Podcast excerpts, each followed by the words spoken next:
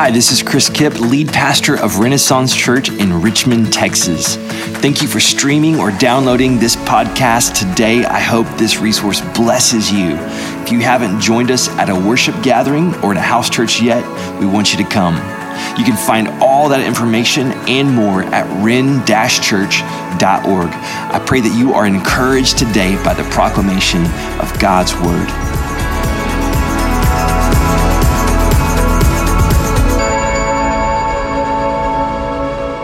So again, welcome this morning. I want to I want to start this morning uh, with a story.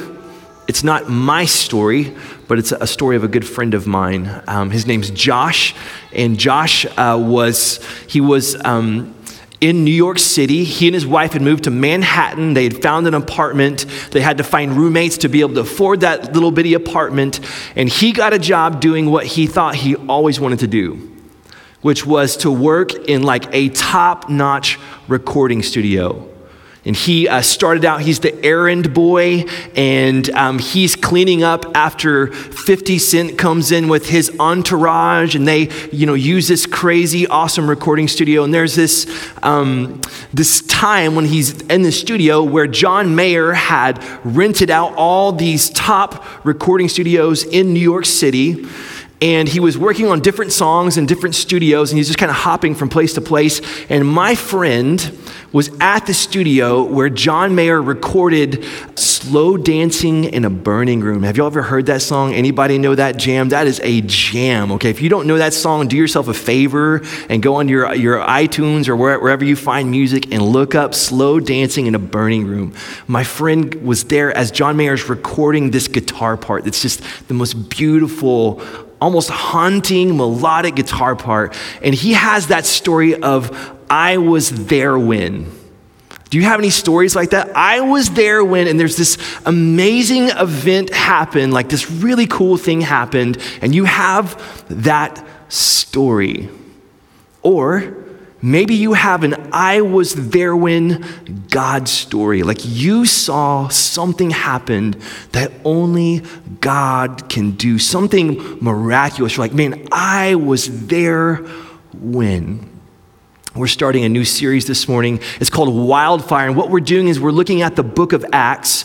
Acts was written by a man by the name of Luke. Luke was not one of the 12 disciples, though he did write one of the Gospels, the Gospel of Luke.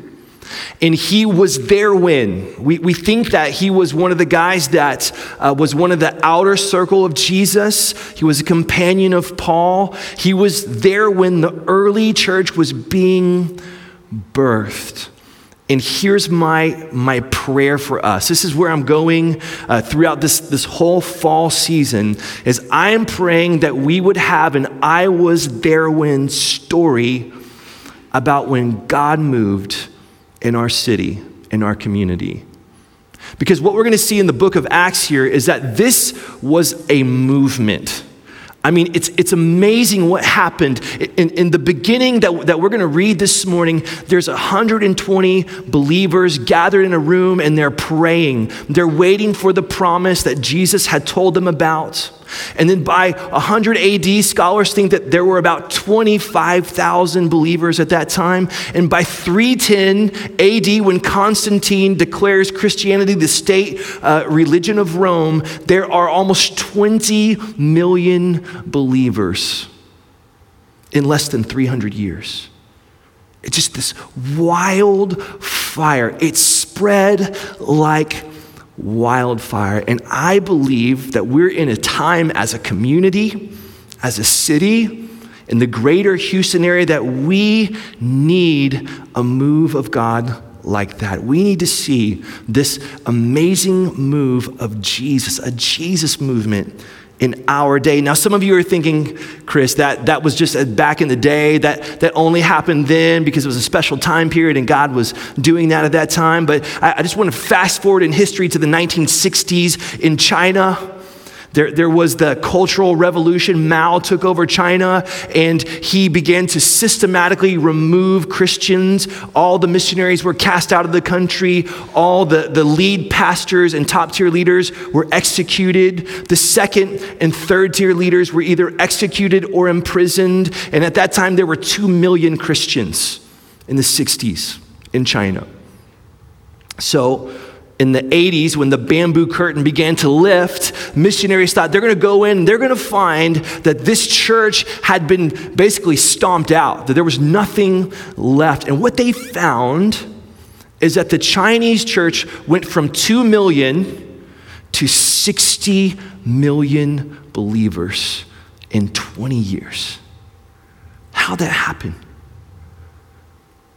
How does that happen? No leadership, no buildings, no, no, seminaries, no, no centralized structures, and yet the church grew like wildfire.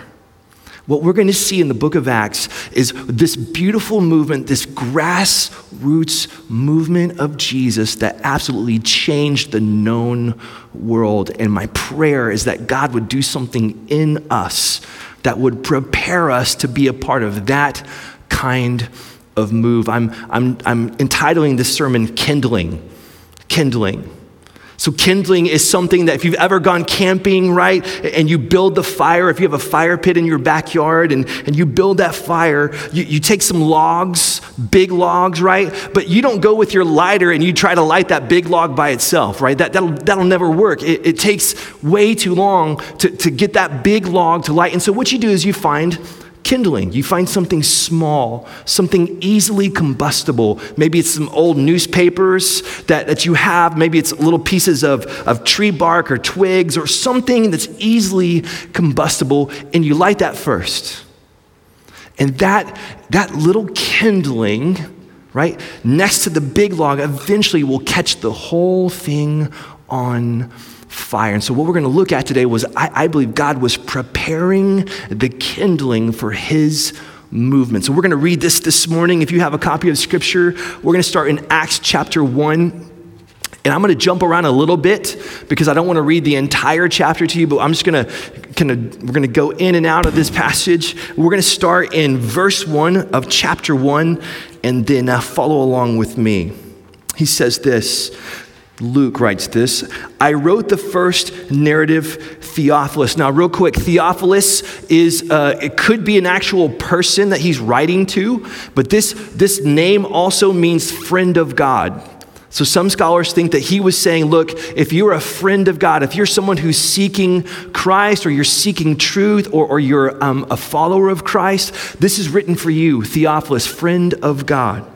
Theophilus about all that Jesus began to do and teach until the day he was taken up. After he had given instructions through the Holy Spirit to the apostles he had chosen. After he had suffered, he also presented himself alive to them by many convincing proofs, appearing to them over a period of 40 days and speaking about the kingdom of God. While he was with them, he commanded them not to leave Jerusalem, but to wait for the Father's promise, which he said, You have heard me speak about. For John baptized with water, but you will be baptized with the Holy Spirit in a few days. So when they had come together, they asked him, Lord, are you restoring the kingdom to Israel at this time? Now, just side note, these guys thought that there was going to be a, a military state of Israel that would be restored, like had happened several times throughout the history of Israel. And Jesus says, Well, like, th- that's not how it's going to work. Verse 7, he said to them, It is not for you to know the times or periods that the Father has set by his own authority but you will receive power when the Holy Spirit has come on you. And you will be my witnesses in Jerusalem, in all Judea and Samaria, and to the ends of the earth. Stay with me, verse 9. After he had said this, he was taken up as they were watching, and a cloud took him out of their sight. While he was going, they were gazing into heaven, and suddenly two men in white clothes stood by them. They said, Men of Galilee, why do you stand looking up into heaven? The same Jesus who has been taken from you into heaven will come in the same way that you have seen him going. I'm going to skip ahead to verse 14. What happens is they go just like Jesus said, he's ascended into the sky. And, and they go and they wait in this room. And this verse 14 gives us a little insight into what they did. It says, They all were continually united in prayer, along with the women, including Mary, the mother of Jesus, and his brothers. Then, next in this story, they're going to replace Judas. Do y'all remember Judas? Judas betrays Jesus. After he betrays Jesus, he goes and he hangs himself, he commits suicide. And so they're going to replace Judas. I'm going to pick us up in verse 20. He says, For it is written in the book of Psalms, let his dwelling become desolate, let no one live in it, and let someone else take his position. Therefore, from among the men who have accompanied us during the whole time the Lord Jesus went in and out among us, beginning from the baptism of John until the day he was taken up from us, from among these it is necessary that one become a witness with us of his resurrection. And they pick one or they pick two guys that met the requirements. They cast lots and said, Lord, you choose. And the lots fell to one of these Matthias. Okay? So that's what happens in chapter 1. So, what we're going to see here are two things. We're going to see promise, and we're going to see preparation. Okay? Promise and preparation. I want to start with the promise, and we're going to move to the preparation. If you look back in verse 4, I want you to see something here. It says, While he was with them, he commanded them not to leave Jerusalem, but to wait for the Father's promise, which he said, You've heard me speak about. For John baptized with water, but you will be baptized with the Holy Spirit in a few days. So Jesus has been teaching these guys. He's been telling them, Look, he even told them, It's better for you if I go. They're like, how in the world could it be better? I mean, you're the Messiah, you're the Son of God, you're healing all these people, you're feeding thousands, you're teaching with authority. How could it be better than you being here? He says, no, no, no, no, you don't understand. It's going to be better. The counselor, the comforter, the Holy Spirit is coming. And that's what he's talking about here. The, the Spirit of God was going to come. Now, he uses the word baptism. What does that mean? Baptism. Well, that word baptize literally means to immerse something. It's like you're, you're going to put, like when we baptize in water here, we lower you under that water. We immerse you in water. And this word baptizo is found in a, a pickle recipe, ancient recipe, by a man by the name of Nicander. He was a poet and a physician, and he wrote this recipe. and, and here's what's interesting he uses a word bapto, which would be like to dip something, and then he uses the word baptizo, and the word baptizo is to stick like a vegetable in a solution that would permanently alter the vegetable. Right? It turns it from a cucumber to a pickle, right? It's, it's that solution. Now, here's the picture that I don't want you to miss is that when he uh, uses the word baptism of the Spirit, he's talking about lasting, permanent change. That when you're baptized in the Spirit, when, when you're immersed with God, His presence in you, it is a lasting, permanent change that happens to our lives. Now, you need to understand this. The scriptures teach that when you are born again, when, when you believe in Christ, when your heart is, is brought to Him in faith and you trust in Christ, that the Spirit of God fills your life, that you are permanently changed. And so He's telling them, look, you're going to be baptized. It's going to bring about a permanent change to your life. Here's the good news. You see, in the religious age that we live in, everyone thinks that it's all about what you do. Here's how you change yourself. Well, you, you, control your mind and you control your thoughts, and you re- recite these words over and over again. You can buy tapes that tell you how great you are. You can listen to your tapes on the way into your work. I am strong. I am confident. I am good looking. You can, you can try to control your mind. What, what was that, Gary Smalley? Uh, I, I'm smart and by golly, people like me or something like that. I don't know if you all recall that, but it's just this, this idea of mind control that, that we could try to control our thoughts with repetition. And here's the beauty of the gospel. Here's the beauty of the gospel. It's not about you changing you. That when you believe in Christ, something outside of you comes into your heart, the very presence of God. It doesn't originate with you, you don't control it, it's Him. And He comes in and He brings lasting, permanent change. He's, he's transforming us from glory to glory and grace to grace. You're, you're, you're that cucumber that's becoming the pickle. You've been immersed in the presence of God. So, the promise of this Spirit is a promise of deep, lasting change. I want to look at one more uh, thing about promise. If you look at verse 8, he says this. Now, this, you got to understand, this verse is like the verse of the book of Acts. He says, But you will receive power when the Holy Spirit has come on you, and you will be my witnesses in Jerusalem and in all Judea and Samaria and to the ends of the earth. Now, the whole book of Acts is going to be all about this. We're going to get there next week in chapter two, but the Spirit of God's going to come. They're going to be filled with power. And then uh, chapters one through seven is all about Jerusalem. And then the next section is all about Judea and Samaria. And then the end of the book is the ends of the earth. We're going to see the whole thing play out that this gospel is going to go, this movement's going to move. And it's going to be because of the power of the Holy Spirit. This promise of the Spirit is a promise of power. And what we're going to see is that it's a supernatural power. Again, it doesn't originate in me and it doesn't originate in you. It originates in your heavenly Father. It's his power in your life and it's supernatural power to proclaim the gospel.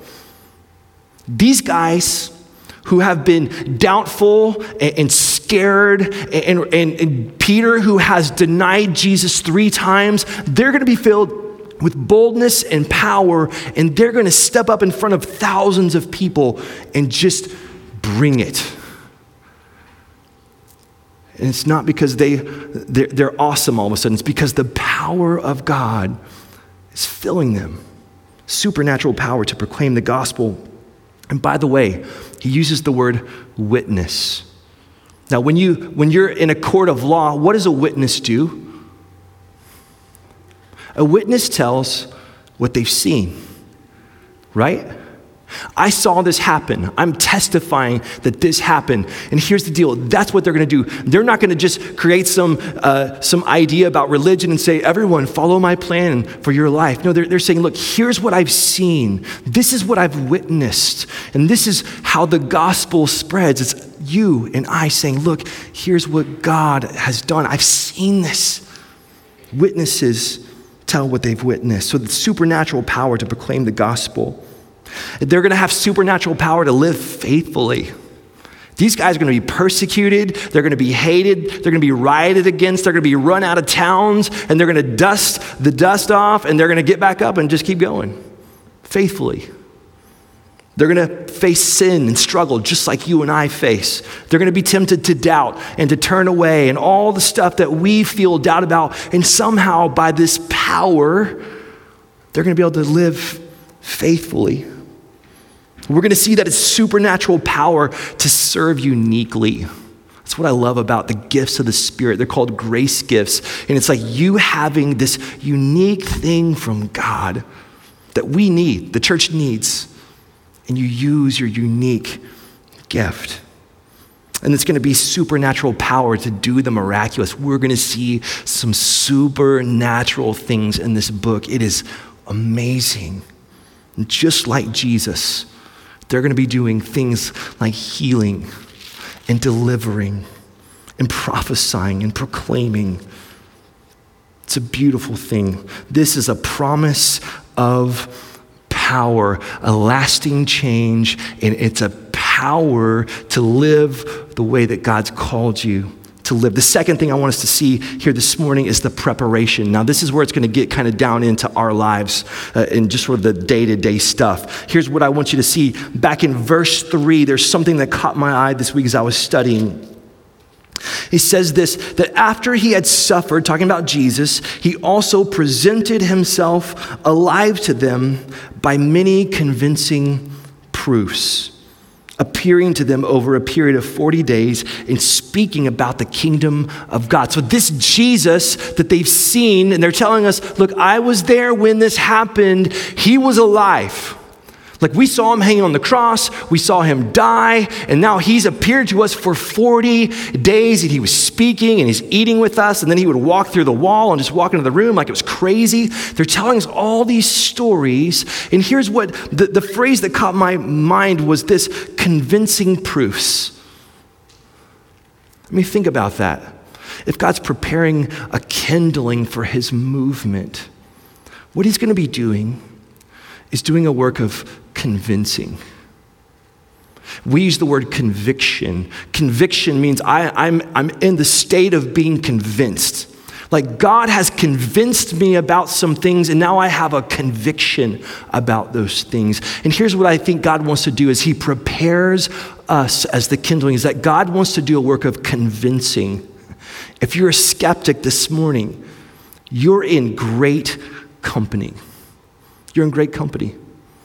Because these guys were skeptical. I know that because at the end of uh, Matthew, when Jesus has been resurrected, Matthew 28 17, he says, When they saw him, talking about the disciples, his closest followers that followed him around, when they saw him, they worshiped, but some doubted. Really? Jesus, the, the one who crucified and rose again and appeared for 40 days, they still doubted. And I think that was put in there for you and for me because here's the, here's the reality is that most of us, at some point in our life, we're going to face doubt. We're going to say, okay, God, I, have seen you move. I've seen you do some amazing things. I, I think I've heard you speak to me before, but, but really? Like, really? Really? You're, you're, the Messiah, the Son of God, and all this is leading to this point where you return and, and we're going to heaven or hell at the end of all this? Like, really, God? And he's like, yes, really. So he's going to do a work of strengthening their faith. He's going to be convincing them, strengthening their faith. Now, verse 14, I want you to see this, this little marker of this movement. verse 14, they were all continually united in prayer, along with the women, including Mary, the mother of Jesus and his brothers. You see, as we, as we look at this, this little movement that's starting, 120 people, one of the things that we see is that they were united in prayer. And, and that word is a Greek compound word to be united in prayer. It's, it's the idea of if you could picture a, like a six armed piano player. And, and they could play like the biggest, massivest chord, like, like over the entire spectrum of the keyboard, and just in one note go bam, and like play the most amazing chord you've ever heard. That's what this word means. It's, it's a compound that means to rush along and in unison. This idea of just like almost a musical image of just this beautiful chord. There was a unison, a, a harmony a united in prayer, and they prayed for 10 days. Can you imagine praying for 10 days? Like waking up like if we all just said hey we're gonna we're gonna have a lock-in. We're gonna stay in here for 10 days and we're gonna pray. And, and, so we would all just like lay down on the floor somewhere and sleep and we'd get up the next day and you know, say good morning and maybe drink a cup of coffee and be like okay let's get started. And we're gonna start praying and then we'd stop for lunch and then we're gonna start praying and then we'd stop for dinner and we stop praying. It's like okay let's all go to bed and we're gonna do that for 10 days solid. Can you imagine that? Have y'all ever done that before? Anyone? No? A prayer lock-in? Me, me neither most of us struggle with 10 minutes, right? If you've ever been praying and you're like, okay, I'm gonna, I'm really gonna pray a lot today, and, and, you look at the clock and you start praying, and you just like, you feel like, man, I've done it today. Like, I have prayed my soul out, and you look at the clock, and five minutes have gone by, and you're like, oh, weak, right?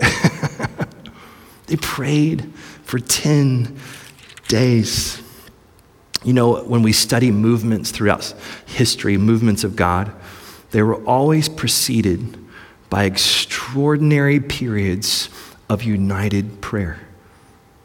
That wherever people are praying, we see God moving.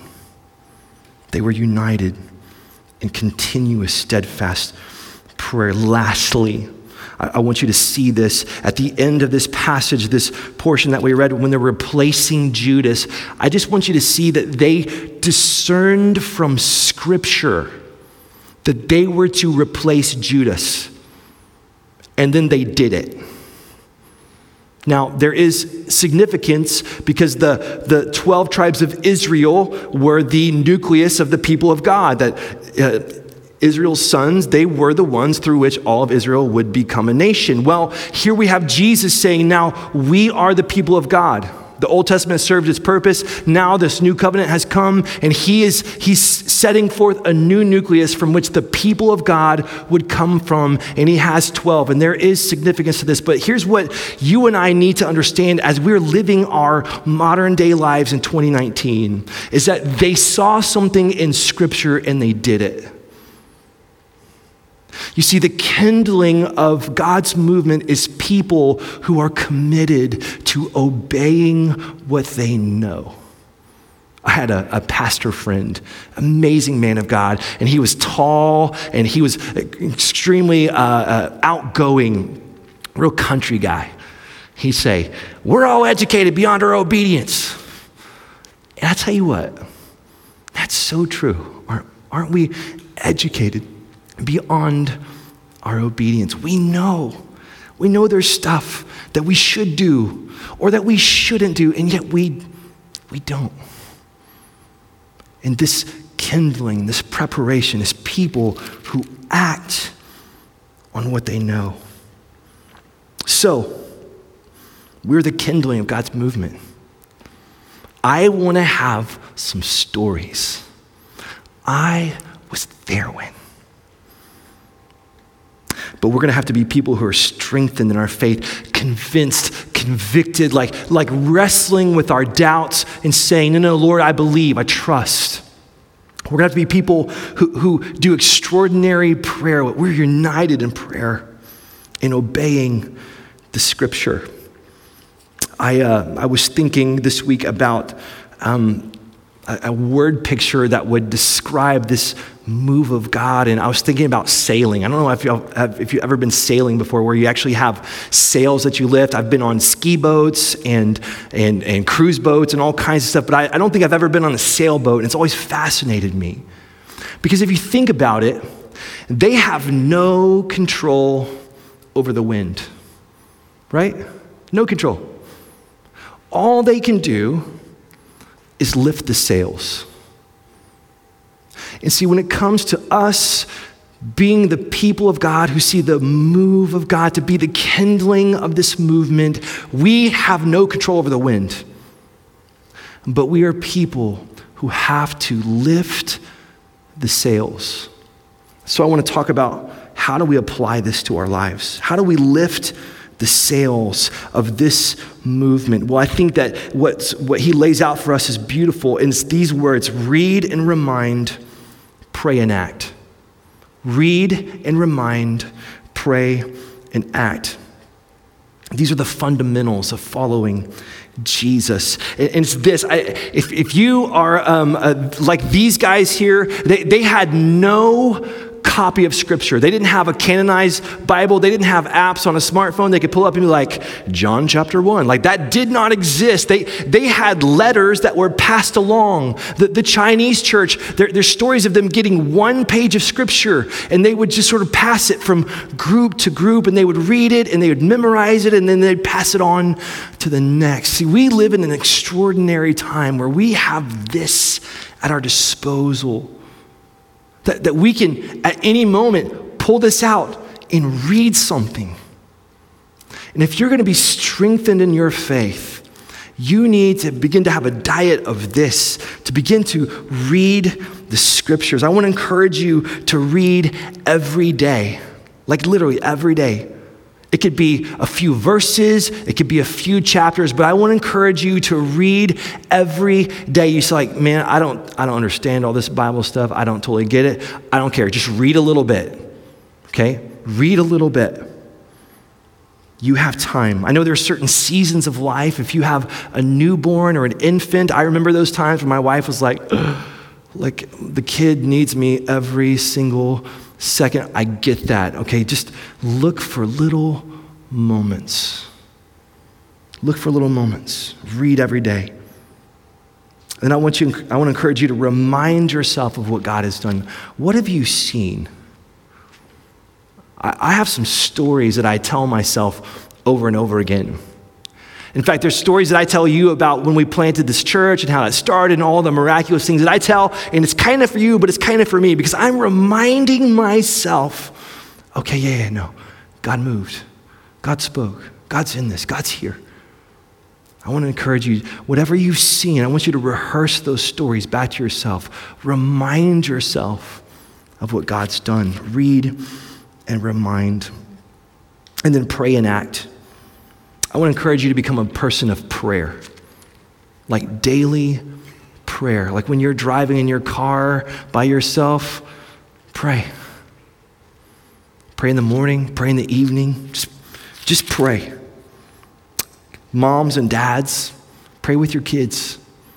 Casey and I have this little ritual at night where we say a prayer, and it's not like a 30 minute awesome prayer. It's like a Lord, we thank you for this day. Please bless these kids and let us have sweet dreams tonight in Jesus' name. Like it's that simple. I want to encourage you just by simple action. My kids are learning that we pray, that's what we do. I want to encourage you to pray with your church. The first Wednesday of every month, we do prayer and worship. And all that is for is this to be united in prayer.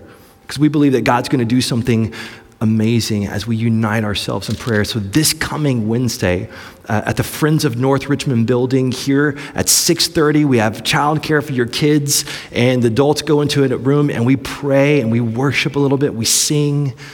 And it's a good time. I want to encourage you to come and pray with us, become a person of prayer. And lastly, act on what you know. I get it. Some of you are like, man, I'm just, I'm just starting to understand this. I, I think I understand some things. I don't understand all of this. But here's what I want to encourage you to do just act on what you already know. You don't need a degree from a seminary to start following Jesus, right? Just begin to act on what you know. Um, I want to close with a, a story it's one of my favorite stories, really. I was uh, my freshman basketball team. I was on the freshman team at Hyde Park Baptist High School. And if you're thinking that that sounds like a school that probably wouldn't have a very good basketball team, you're right. You know, it's just not a school that had a great basketball team. And so uh, we had this coach. Her, her, her name was Renee Rochester, and she was this spunky, Jesus-loving black lady that just coached us. And she had been a college athlete. She had been a, an Olympic athlete, so she knew her stuff. And what she did is she took this kind of ragtag freshman team and she just ran the dog out of us. I mean, she ran us hard and she taught us the basics. Like literally, she taught us how to catch the ball. And you're like, kids know how to catch the ball. No, there's a certain way that you catch a basketball to where you don't like lose it and people don't take it from you. And she taught us how to catch a ball, how to dribble a ball, how to shoot a ball, how to slide your feet on defense. And then here's the thing we were so disciplined and so uh, founded in the fundamentals that we were undefeated. I'm serious. She, she booked games with public schools that were 5A, that had massive teams that were twice as big and twice as talented. And this ragtag little group of people just full court pressed those dudes, and we beat them every single time by doing the fundamental things. And I have some great stories. Like I was there when like we did amazing things, but it was all about the fundamentals. And I want to encourage you when it comes to following Jesus, do the fundamentals, simple things, right?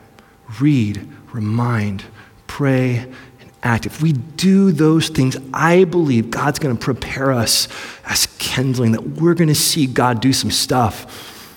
Wow, it's going to be awesome. I can't wait to see what He's going to do through you and through me. So, I want to end with this. Why don't you close your, close your eyes and bow your head? I just want to give you just sort of an imagination exercise, and then we're going to pray. I want you just to imagine, fast forward, you've reached the end of your life. Maybe you're laying in a bed, you've got loved ones around you. And I just want you to think about what's going to fill your heart and your mind in that moment. What pictures are going to fill your heart and your mind? When, when you're about to, to leave this life and transition into the next, when you're about to stand before your heavenly Father, what fills your mind? Here's my prayer for you. I pray that you get to close your eyes with a big grin on your face because you followed Jesus. That you served him in your generation. That you get to cross over without fear, without care, without worry because you know through Jesus that you have assurance of salvation, that you're gonna, you're gonna be welcomed in to a kingdom by a heavenly Father who's gonna look into you and say, Well done, good and faithful servant. And my prayer for you is that you have stories. Like in your heart, you've got stories of I was there when God moved.